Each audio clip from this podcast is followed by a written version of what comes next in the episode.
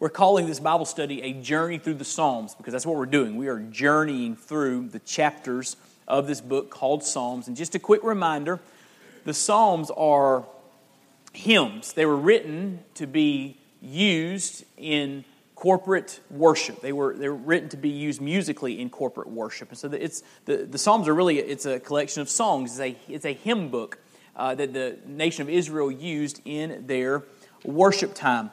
And you say, wait, what are the Psalms about? I mean, what, are, what kind of songs are they, if you will? Well, notice there's a summary of the Psalms found there. Two different statements I want you to look at. The first comes from Kendell Easley. He writes, God, the true and glorious King, is worthy of all praise and prayer, thanksgiving and confidence, whatever the occasion in personal or community life. And so, uh, the, the major driving theme of the Psalms is uh, whether we are on the mountaintop or in the valley, God is worthy of our worship and God is worthy of our trust and our sorry and our confidence. And so we want to uh, remember that as we read through the Psalms.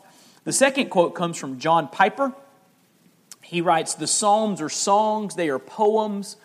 They are written to awaken and express and shape the emotional life of God's people. Poetry and singing exist because God made us with emotions, not just thoughts." Our emotions are massively important. And so he's reminding us here that these are poetic. They're written to connect with us on an emotional level, which is a big deal because God made us with emotions, right? And I believe that's one of the reasons the Psalms are so dearly loved is because we can resonate with the, the joy, the, the anger, the um, anxiety, the grief, uh, the confidence, the, the different emotions we see here, we can resonate because we've experienced those emotions in various ways. And we see how the psalmists take their emotions and place them at the feet of God. So that's why the Psalms are so loved. We made it to Psalm 68. Notice there, it says, To the choir master, a psalm of David, a song. Now, we're not going to read the entire psalm right now, uh, it's a longer psalm. It's uh, 35 verses, so we're not going to read the entire thing right now, but we will touch on most of the verses as we walk our way through this study tonight. I'm going to just read the first part. Psalm 68 to the choir master, a psalm of David, a song. God shall arise, his enemies shall be scattered, and those who hate him shall flee before him. As smoke is driven away, so you shall drive them away. As wax melts before fire, so the wicked shall perish before God. But the righteous shall be glad they shall exult before God. They shall be jubilant with joy. Sing to God. Sing praises to his name. Lift up a song to him who rides through the deserts. His name is the Lord. Exult before him. Father of the fatherless and protector of widows is God in his holy habitation. And so uh, this psalm starts with calling uh, people to recognize that God marches forward even against his enemies. But when you are on his side, when you know Him in a personal way, then you can rejoice in your relationship with Him. So keep that in mind. Let me pray for us, and then we will walk our way through this psalm. Father in heaven, we come to you in Jesus' name, and we are grateful, Lord, for your presence here.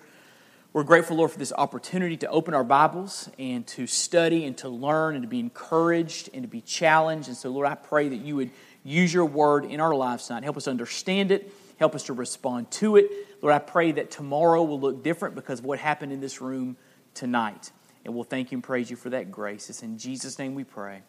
Amen. Well, notice the title I've given to this study is Sing Praises to His Name. Sing Praises to His Name. And to get that, we need to understand the setting of Psalm 68. And I've given you a sentence there to help you to get the setting.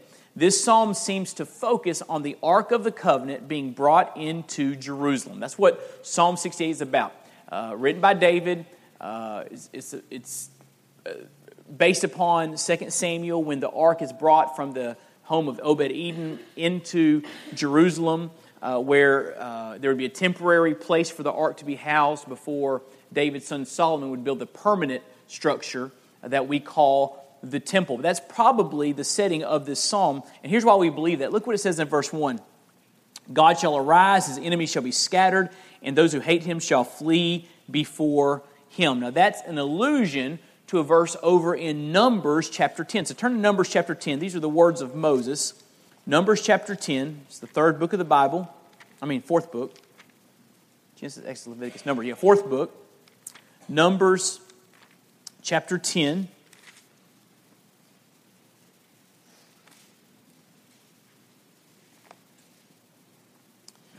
Says in verse 35 Whenever the ark set out, the ark of the covenant, which symbolized the presence of God among his people, whenever the ark set out, Moses said, Arise, O Lord, and let your enemies be scattered. So anytime the ark would get ready to move, they would say this phrase, Arise, O Lord, let your enemies be scattered. So back in Psalm 68, it says, God shall arise, his enemies shall be scattered. He's directly referencing Numbers chapter 10. And then you look a little bit farther into Psalm 68, you see more of this allusion to the, the, the ark coming into the city. As a matter of fact, look what it says in Psalm 68, verse 15. O mountain of God, mountain of Bashan, O many peak mountain, mountain of Bashan, why do you look with hatred, O many peak mountain, at the mount that God desired for his abode? Yes, where the Lord will dwell forever. So, speaking of mountains in that area, the mountain of Bashan was a mountain that was higher than Mount Zion in Jerusalem. And he's, he's speaking poetically to the higher mountain. He's saying, Hey, mountain, Mount Bashan, why are you jealous of the, of the lower mountain, the mountain in Jerusalem, the, the Mount Zion? Uh, that, that's the mount God has chosen uh, to, to, to, to abide. That's what he says there. Uh, the, the, the, Lord will dwell forever, he says in verse 16. And, and then if you look with me in verse 24, David writes, Your procession is seen, O God, the procession of my God, my King, into the sanctuary. The singers in front, the musicians last, between them virgins playing tambourines. Bless God in the great congregation.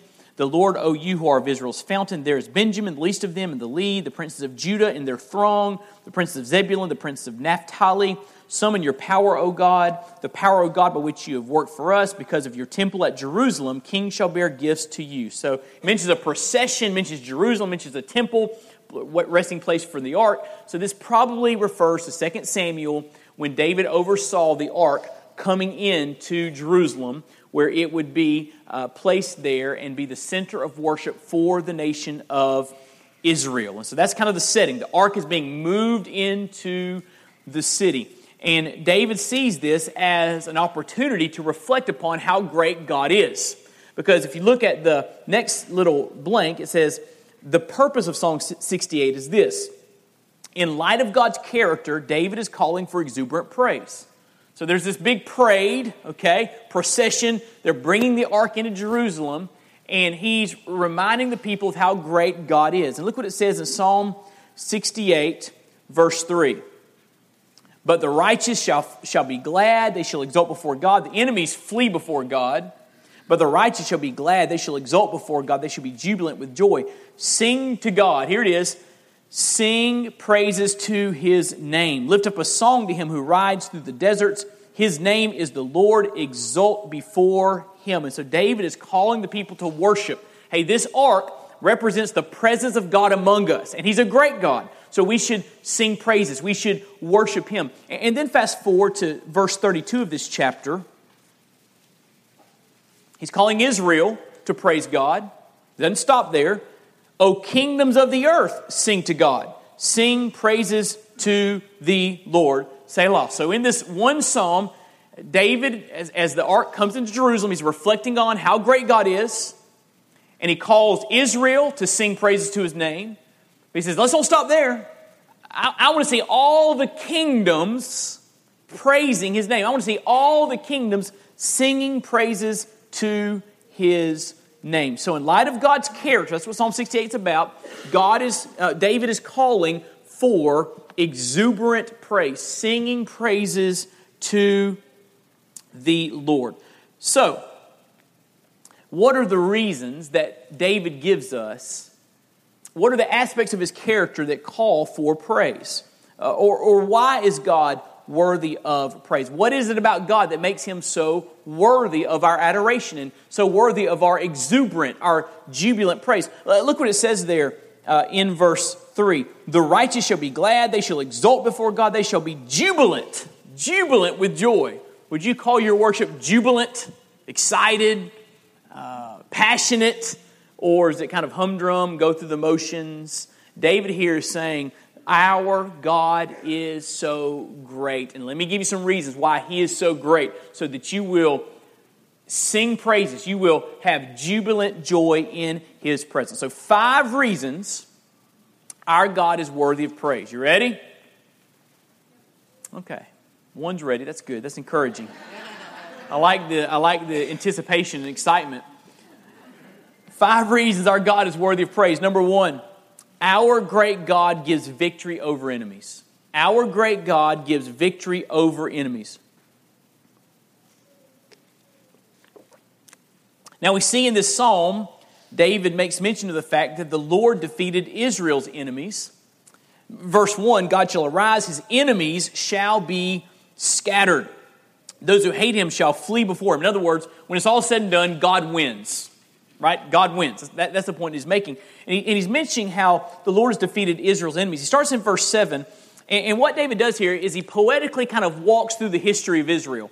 Verse 7 Oh God, when you went out before your people, when you marched through the wilderness, Selah, the earth quaked, the heavens poured down rain before God, the one of Sinai, before God, the God of Israel. Rain in abundance, O God, you shed abroad, you restored your inheritance as it languished. Your flock found a dwelling in it. In your goodness, O God, you provided for the needy. And so, probably what it's speaking of here is God delivering his people from Egyptian bondage and slavery and leading them uh, toward the promised land and providing for them. It says, verse 11, the Lord gives his word. The women who announce the news are a great host. The kings of the armies, they flee, they flee. The women at home divide the spoil. The you men lie among the sheepfolds. The wings of a dove cover with silver, its pinions with shimmering gold. When the Almighty scatters kings there, it lets snow fall on Zalmon. And so, probably speaking there of God giving his people victory when they went into the promised land. We're studying that in Joshua on Sunday mornings. Also, probably speaking maybe of, of judges uh, when God used some prominent women like Deborah uh, to defeat the Midianites uh, and gave them victory over their enemies. Uh, what was the name of the lady that um, killed Jael with a tent peg? What was her name? Um, I'm drawing a blank right now. Remember, the bad guy came in her tent. She gave him some milk, and he went to sleep because he's really tired. And then she drove a tent peg through his skull. Uh, what was her name? Uh, her name was Jael. She was Jael. Sisera was the guy she killed, right? Is that right? Jael. Is that right, Frank? Jael. Okay. Yeah. All right. So Jael was one. So so judges. You know, mentions women here. Uh, uh, the men in line the sheepfolds, women at home divide the spoils. But probably a reference to Deborah, the great leader, uh, the prophetess, the great leader uh, that led them to rise up against the Midianites, and Jael, who drove a, a tent peg through the bad guy's uh, head. And, and uh, it, it, just uh, speaks of the victories that God gave Israel. He, he, he led them out of Egypt, defeated Pharaoh, he led them in the promised land, defeated the, the people living in that promised land. He, he uh, would rise up with judges to help defeat uh, foreign oppressors. The Lord defeated constantly, consistently Israel's enemies. So David's making mention there of the way God had defeated their enemies. But not only does the Lord defeat Israel's enemies, this is where it gets kind of personal. The Lord defeats our enemies. The Lord defeats our enemies. There's an interesting verse uh, in verse 17.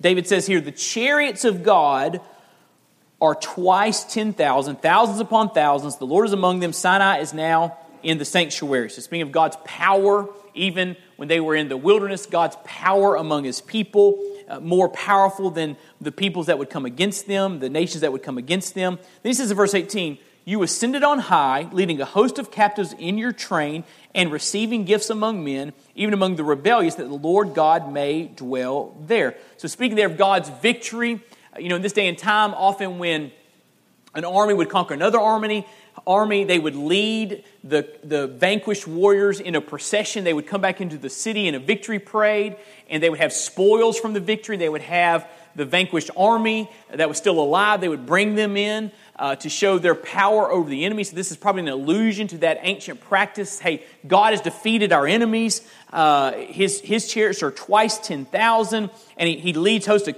a host of captives. It's a way for David to say poetically God is, has vanquished the enemy, he has defeated them. And, and, and he says he's received gifts among men. He, he's given the spoils, the blessings to his people. So he's speaking here of God's victory over the enemy. But here's the interesting thing this verse is repeated in the New Testament and it's applied to the work of Jesus Christ. Let me show you this. Look, look with me in Ephesians chapter 4.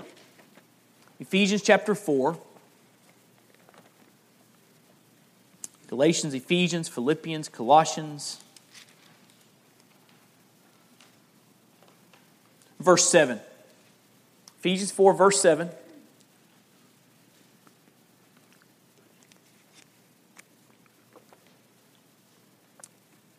Paul's writing to the church in Ephesus, Gentile church. I mean, Gentile means uh, uh, not Jews. These were not Jews, they were, they were Gentile believers. He says, verse 7 But grace was given to each one of us according to the measure of Christ's gift. Therefore, it says, and he's quoting here from Psalm 68 When he ascended on high, he led a host of captives and he gave gifts to men. Now, uh, Psalm 68 says he received gifts uh, this verse, it says he gave gifts. Paul changes the wording to fit what he's trying to tell us about Jesus Christ. He says, in saying he ascended, he, what does it mean? But that he had also descended into the lower regions of the earth. He who descended is the one who also ascended far above all the heavens that he might fill all things. And he gave the apostles, the prophets, the evangelists, the shepherds, and teachers to equip the saints for the work of ministry. So here's what Paul's saying.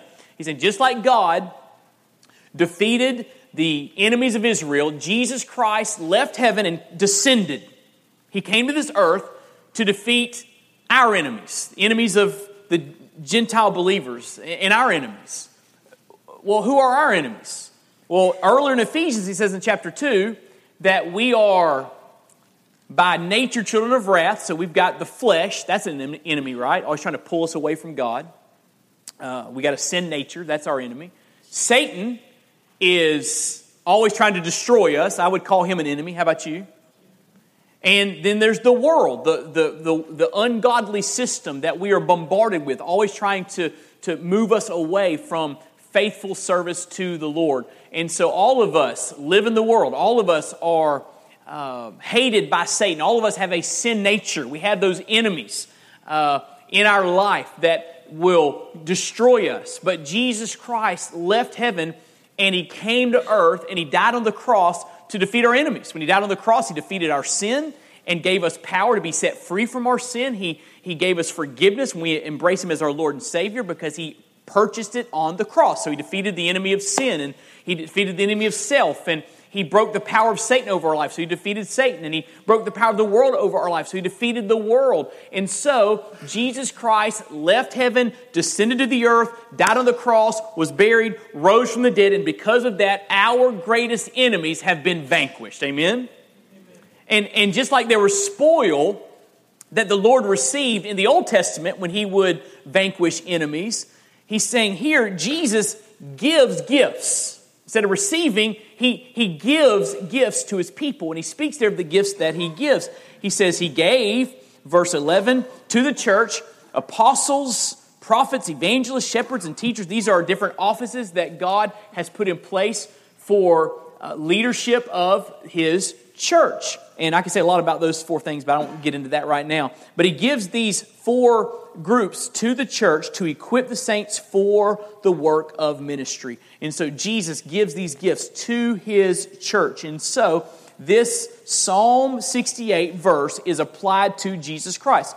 So in Psalm 68, it means the Lord defeated the enemies of Israel. In Ephesians 4, it means Jesus defeated our enemies. Everybody got that? And we should be glad that Jesus defeats our enemies. I remember watching with my dad growing up Wide World of Sports. Remember that show? And you just can't you just can't ever forget the beginning of the show because it talks about the thrill of victory and then it shows this skier wiping out. Remember he's he's hurtling down the hill and flipping head over heels and it says and the what? Agony of defeat, right? Agony of defeat. Well, listen to me. Because Jesus Christ died on the cross, because he rose from the grave, because he will forgive you and transform you and give you the power of the Spirit in your life, because our God is a great, all powerful God, you don't have to live in the agony of defeat. You can experience the thrill of victory. Amen? Because of what Jesus Christ has done. Not because you're good or because you can figure it out, but because Jesus is good and Jesus died and Jesus rose. And if you embrace Him as your Lord and Savior, He will apply to your life His finished work and He will change the trajectory of your life and He will forgive you and set you free and use you. That's victory, right? And so we need to be grateful that our great God is victorious over our enemies. We should find reason to praise him, sing praises to his name, exuberant praise, because he is victorious. Number two, second reason that our God is worthy of praise. Our great God is moved with compassion by the weak and oppressed. We're speaking of God's character and nature. And it says there in Psalm 68, verse 5 Father of the fatherless and protector of widows is God in his holy habitation. Isn't it interesting that speaking of God overthrowing kings and enemies and his enemies scattering before him, but, but this great, victorious, all powerful, vanquishing God also is concerned about those who are weak and oppressed. It mentions here the, the, the, the orphan and the widow. And in this day and time, when, when this was written, it, to be an orphan or to be a widow was an extremely vulnerable position. Extremely vulnerable, uh, vulnerable position. It says here that God cares about those who are in a vulnerable position. So, what does that mean? It means that when people oppress the vulnerable, when people uh, oppress the weak or the helpless, it is an affront to God. Or let me say it like this to afflict someone who is helpless is to anger God. To afflict someone who is helpless is to anger God. Over in Proverbs 23, verse 10, there are all sorts of verses like this uh, throughout the Bible, throughout Proverbs, but in Proverbs 23, verse 10, it says, Do not move an ancient landmark or enter the fields of the fatherless, for their Redeemer is strong. He will plead their cause against you. In other words, if you find someone that is weak and vulnerable, and don't just go take their field, you could, they couldn't do anything about it, but understand you've got to, you're, you have to deal with the Lord, the Redeemer. He, he will fight for them. Those are fighting words. you don't want to you don't want to oppress the, the helpless and the afflicted because it makes God angry. It makes God angry. And whenever he sees it, biblical history, human history, whenever there are people who are weak and vulnerable, uh, who are being oppressed by the evil, by the powerful, it, it angers God. So, what does that mean for us? It means that God desires that his people reflect his character by taking care of those who need help. It, it, listen, if God cares about those who are vulnerable, then his people should care about those who are vulnerable. Amen? I mean, we should reflect the heart of God for those that need help, for those that have needs in their life. Matter of fact, over in James, book of James, chapter 1, New Testament book of James, chapter 1, listen to what James writes to the Christians in the first century. He says in James 127, religion that is pure and undefiled before God. So, what, what kind of uh, spiritual practice is God looking for from, his, from believers? He writes, The Father is this, here it is, to visit orphans and widows in their affliction and to keep oneself unstained from the world. God wants his people to take care of those that may need some help. That's what he's saying.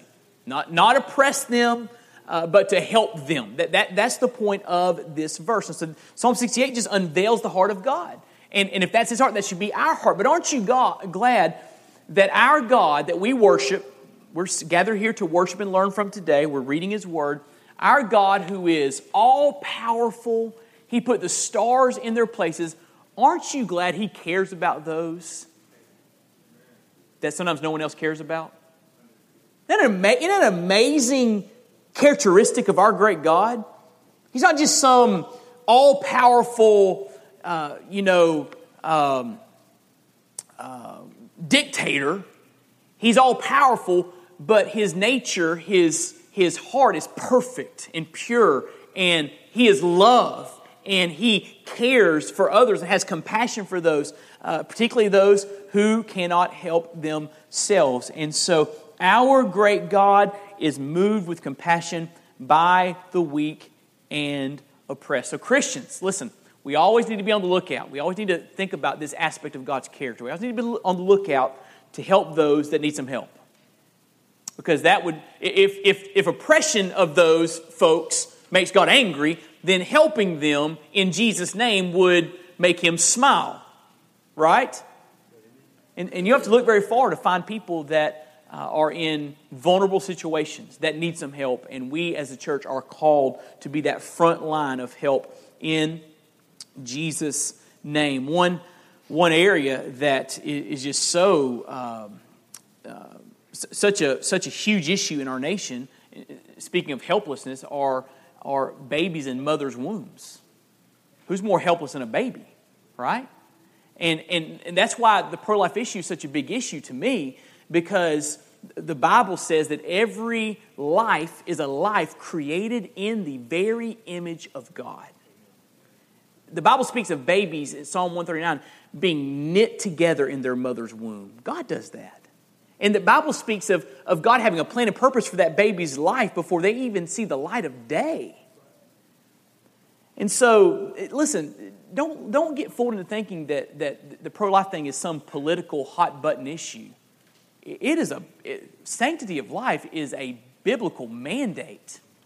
It's what God calls us to be about. To, we should be protectors of life from, from a mother's womb to natural death takes someone into eternity. Amen?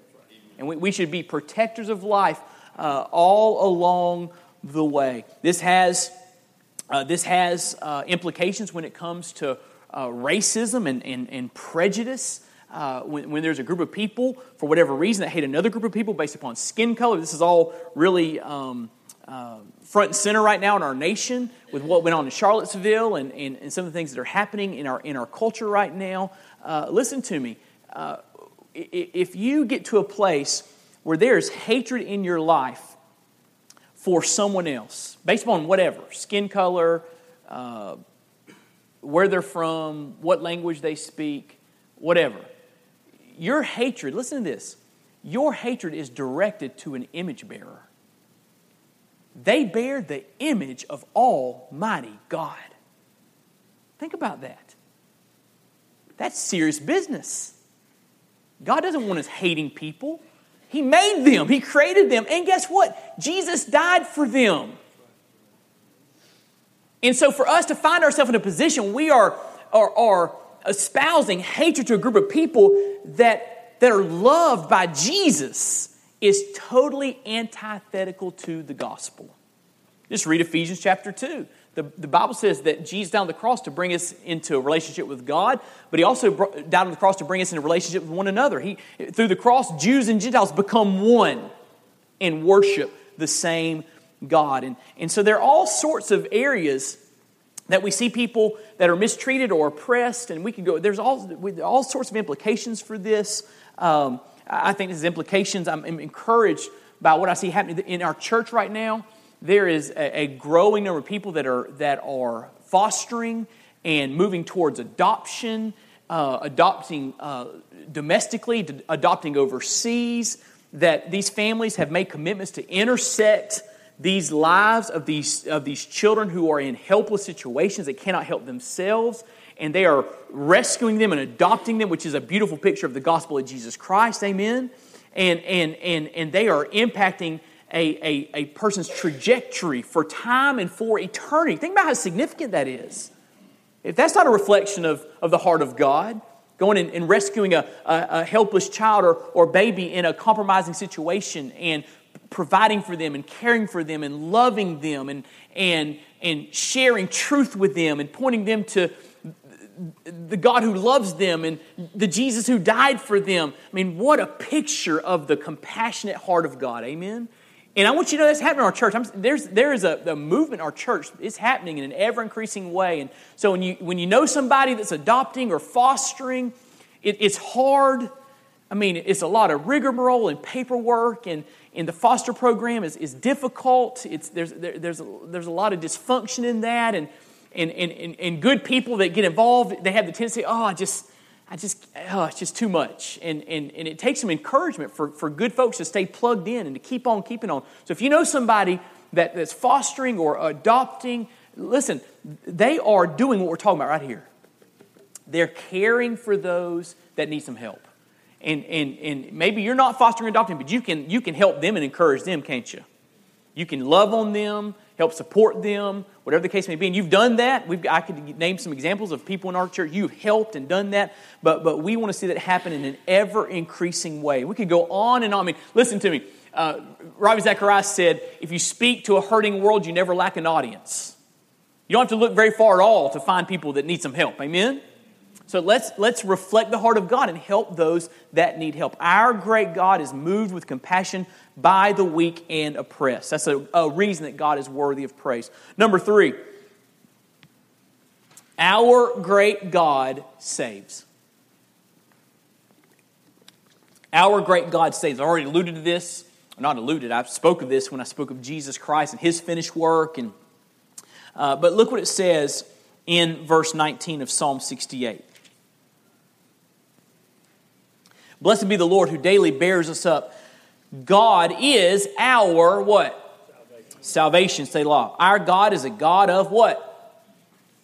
A salvation. And to God the Lord belong deliverances from death. Our great God saves. So what he's speaking of uh, specifically in verse 19 and 20 is God's deliverance from enemies. How he protected them and preserved them as a people.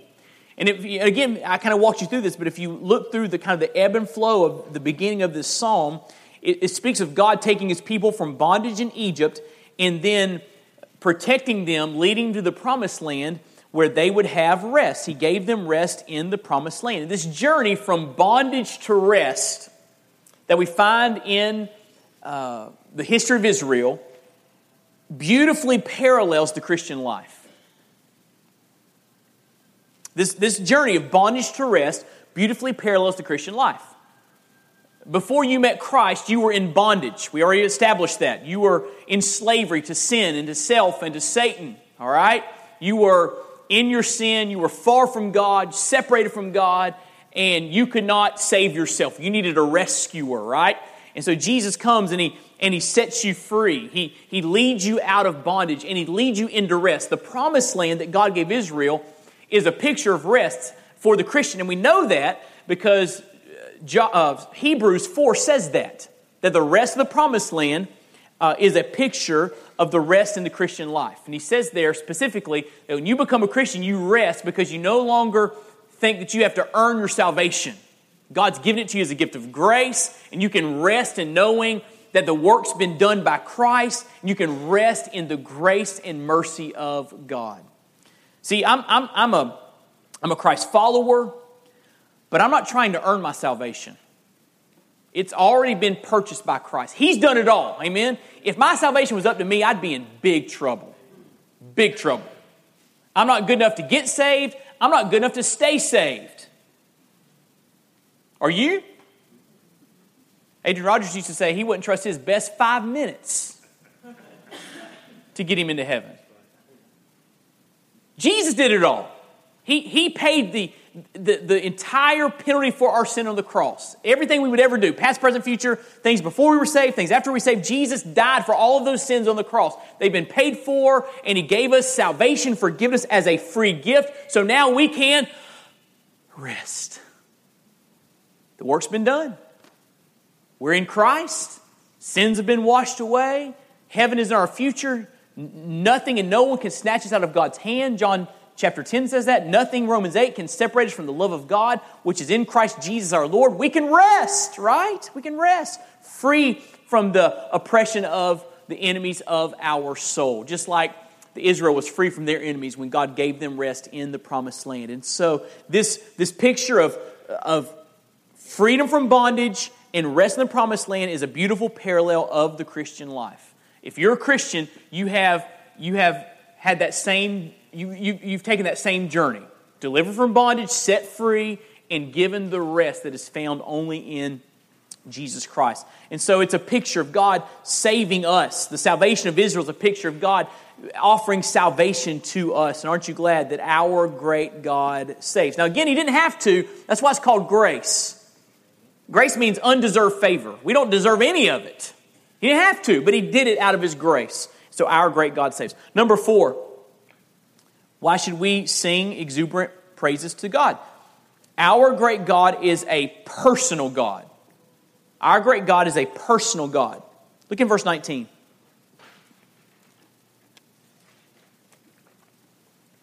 Blessed be the Lord.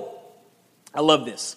Who daily bears us up. Daily bears us up. God is our salvation. Selah. And so the psalmist here is saying, David's saying, that God is a God of daily provision, daily uh, protection, daily sustenance. He's a God who daily is active in our lives. By the way, an interesting study is if you look through the Bible, maybe do a word search, but look at the things God does daily in our lives and look at the things we're called to do daily in our lives, but that's an entirely different sermon. Maybe we'll do that one night. But, but it speaks here of God's daily activity in our life. Now, here's the point I want you to walk away with under no, number four God is not just the God of the big picture. He is a God that is concerned with the most minute details of our lives. He's a God that's concerned with the most minute details of our lives. He is daily at work in you. Now, uh, early on in the founding of our country, many of our nation's leaders were, I won't say many, but some of our nation's leaders were deists. And deist was kind of a, a, a popular uh, religious philosophy that was uh, well known in that day. And you don't hear people calling themselves deists today. But I believe that we have a lot of practical deists. And let me explain to you what I mean by that. A deist uh, was a person, someone described that philosophy, they believed that there was a God. So they weren't atheists, they were deists. They believed there was a God. They believed that, that God was not really knowable. He, he was behind the universe and he kind of wound it up like a clock and then kind of set it down, and, and now it's just kind of unfolding uh, after he's kind of hands off. And, and the idea of deism is that God is, is beyond knowing, He's detached. Kind of the picture I get in my head is kind of his arms crossed, just kind of watching things transpire in His created universe. Now, um, that philosophy uh, is antithetical to what the Bible says. A God who made everything, He upholds everything, He preserves it all, He's daily involved in holding the universe together and a God who cares about the people living on planet Earth intimately. Matter of fact, the Bible says that this God knows how many hairs are on our head. Think about that. He knows you by name. When he encountered Saul on the road to Damascus, what did he say? Saul, Saul. Right? When he wanted to call Samuel to be a leader in Israel, he called out his name. Samuel, called him by name. God is a God who knows our name. He, he knows everything about us. It says over in Psalm 56 that God keeps our tears in a bottle. Think about that one. He knows what's behind every tear that streams down your cheek. He knows your hurts. He knows your concerns. He knows your anxieties. He knows your struggles. He knows your joys. He knows your propensities. He knows everything about you, and He cares about even the most minute details of our lives. And so, uh, don't feel like that God is so busy running the universe that He's too busy for you. He, he cares about you and He invites you to come to Him with your needs. He invites you to come to Him with your concerns. He, he cares. He really does. He, uh, let me say it like this He cares about you more than you want to be cared about. Amazing, isn't it? And so our God is a, a personal God, and, and because that, He is, he is worthy of our praise. Let me give you a final reason that God's worthy of praise, and we'll be through. First of all, our great God gives victory over enemies. Our great God is moved with compassion by the weak and oppressed. Our great God saves. Our great God is a personal God. And then, fifth and last, our great God has a global focus. A global focus. Now, look back with me in Psalm 68. verse 28.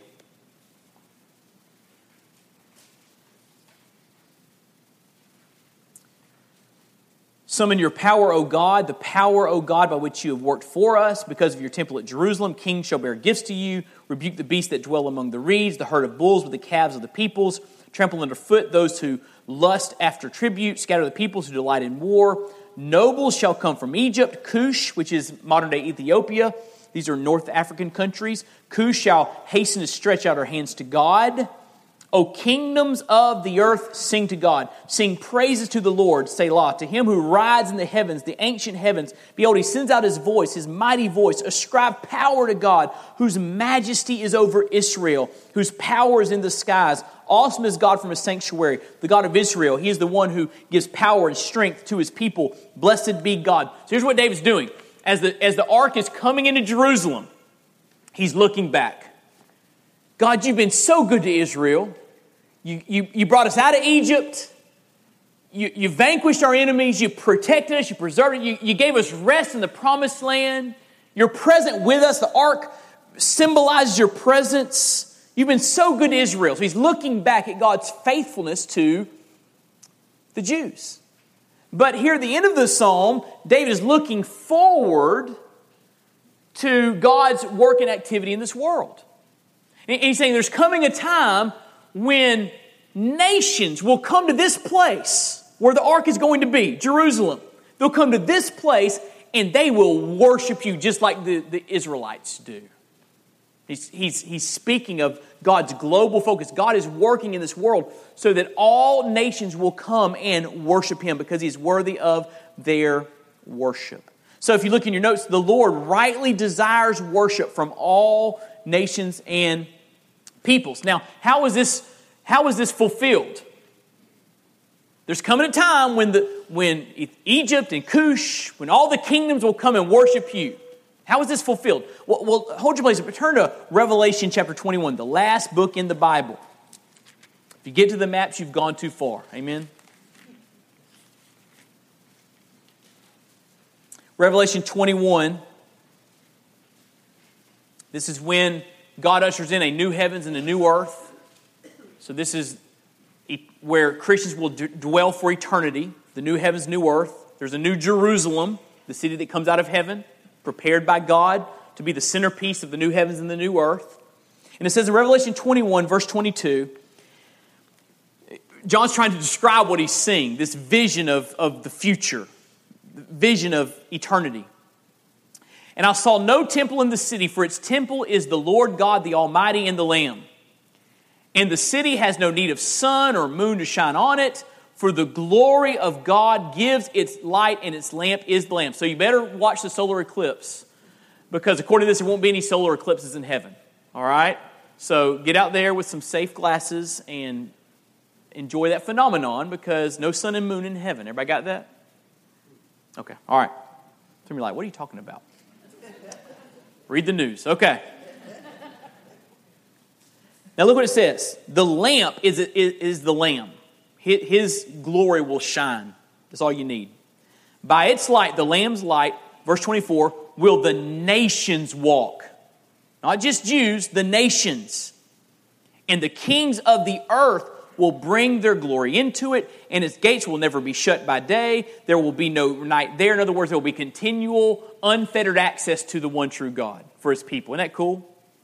They will bring into it the glory and the honor of the nations, but nothing unclean will ever into it, enter it, nor anyone who does what is detestable or false, but only those who are written in the Lamb's book of life. So only those that have been forgiven by Christ will be in heaven and get to experience Jesus the Lamb in the New Jerusalem. But notice here, there will be nations coming. Now, this tells me that there will be a maintaining of ethnic distinction in heaven. I believe there'll be uh, people that look very different, just like there are people very different on earth today, different skin colors, different um, customs, different clothing, different languages. I believe we'll understand the languages, we'll be able to understand each other, but there'll be different languages, and it will be this beautiful picture of, the, of all the peoples of the earth coming together to worship the one true God. Isn't that cool? So that's how Psalm 68 is fulfilled. It's going to be fulfilled in heaven. And then look in chapter 22, verse 1 of, of Revelation.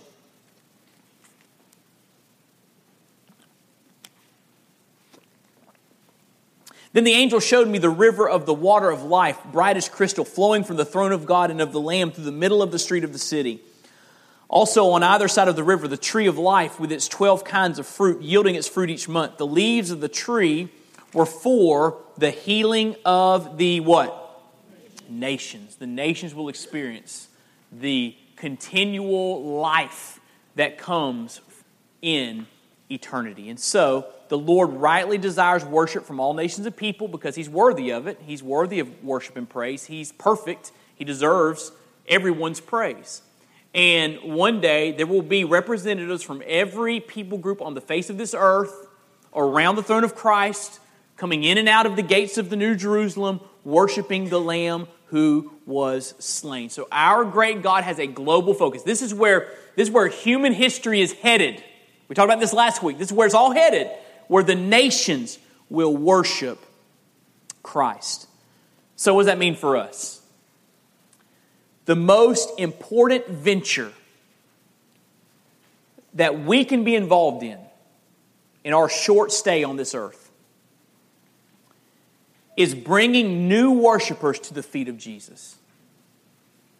There's nothing more important that you can give your life to than bringing new worshipers to the feet of Jesus because he's worthy. And that's what he's doing. That's what he's actively doing in the world.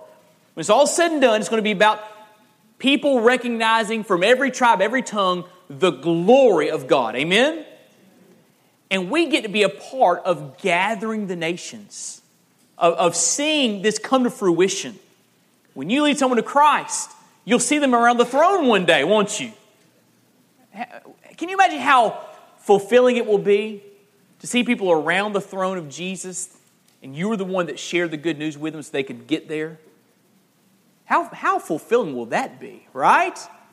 And so, the, the most important venture we can be involved in is bringing new worshipers to the feet of Jesus. And I wrote this down. This venture becomes an adventure. In other words, there's nothing more thrilling, more fulfilling, than being an instrument in the hands of God to share good news about a Savior who died and rose again. So that people who are far from God can be forgiven of their sins, reconciled, adopted by the one true God, and begin to give Him the worship that He alone deserves. I'm telling you, there's nothing more exciting than that. Nothing more exciting than leading people to the feet of Jesus. So, if you're having trouble thinking of reasons why we should sing praises to his name, our great God gives victory over enemies. Our great God is moved with compassion by the weak and oppressed. Our great God saves. Our great God is a personal God. And our great God has a global focus. In light of all of this, you and I should sing and shout and lift up praises to God. He's worthy. Amen. And by the way, if I don't want to get off on a tangent here, but I'm going to. So, and, I, and I, I'm preaching to the choir when I say this. But if all of this that I just shared about God is true, and it is, then no one should have to beg you to go to church. Right? He's worthy. He's worthy. It ought to be the highlight of your week. I, I told my kids this recently. I said, I want y'all to understand that I work at Longview Point. I'm a, I'm a pastor and, and I'm, I'm there to preach the word, but we don't go to church because I'm a pastor. We go to church because we're Christians. And even if I wasn't a pastor, we'd be a church because he's worthy. Amen? He's worthy. And so uh, don't be that person that has to be hunted down all right? People should know where you're going to be. I, I was encouraged uh, uh, reading an article today that in the brand new stadium of the Atlanta Falcons, uh, Mercedes Benz Stadium, maybe you saw this article today. Um, uh, it's where the first game of the college football season will be played, which will be Florida State and Alabama. I may or may not be watching that game. Um, but there's a Chick fil A and this stadium's predominantly to be used for uh, Sunday NFL football games. That's when they play football. and there's a Chick fil A. Well, guess what? Chick fil A is closed on Sundays, and people can't believe that Chick fil A would put a restaurant in a stadium that's going to be used for NFL Sunday football. But Chick fil A knows what Sundays are all about, don't they? And we ought to know what Sundays are all about. It's the, the corporate gathering of God's people to sing praises to a God who is worthy of our worship and praise. Amen? All right.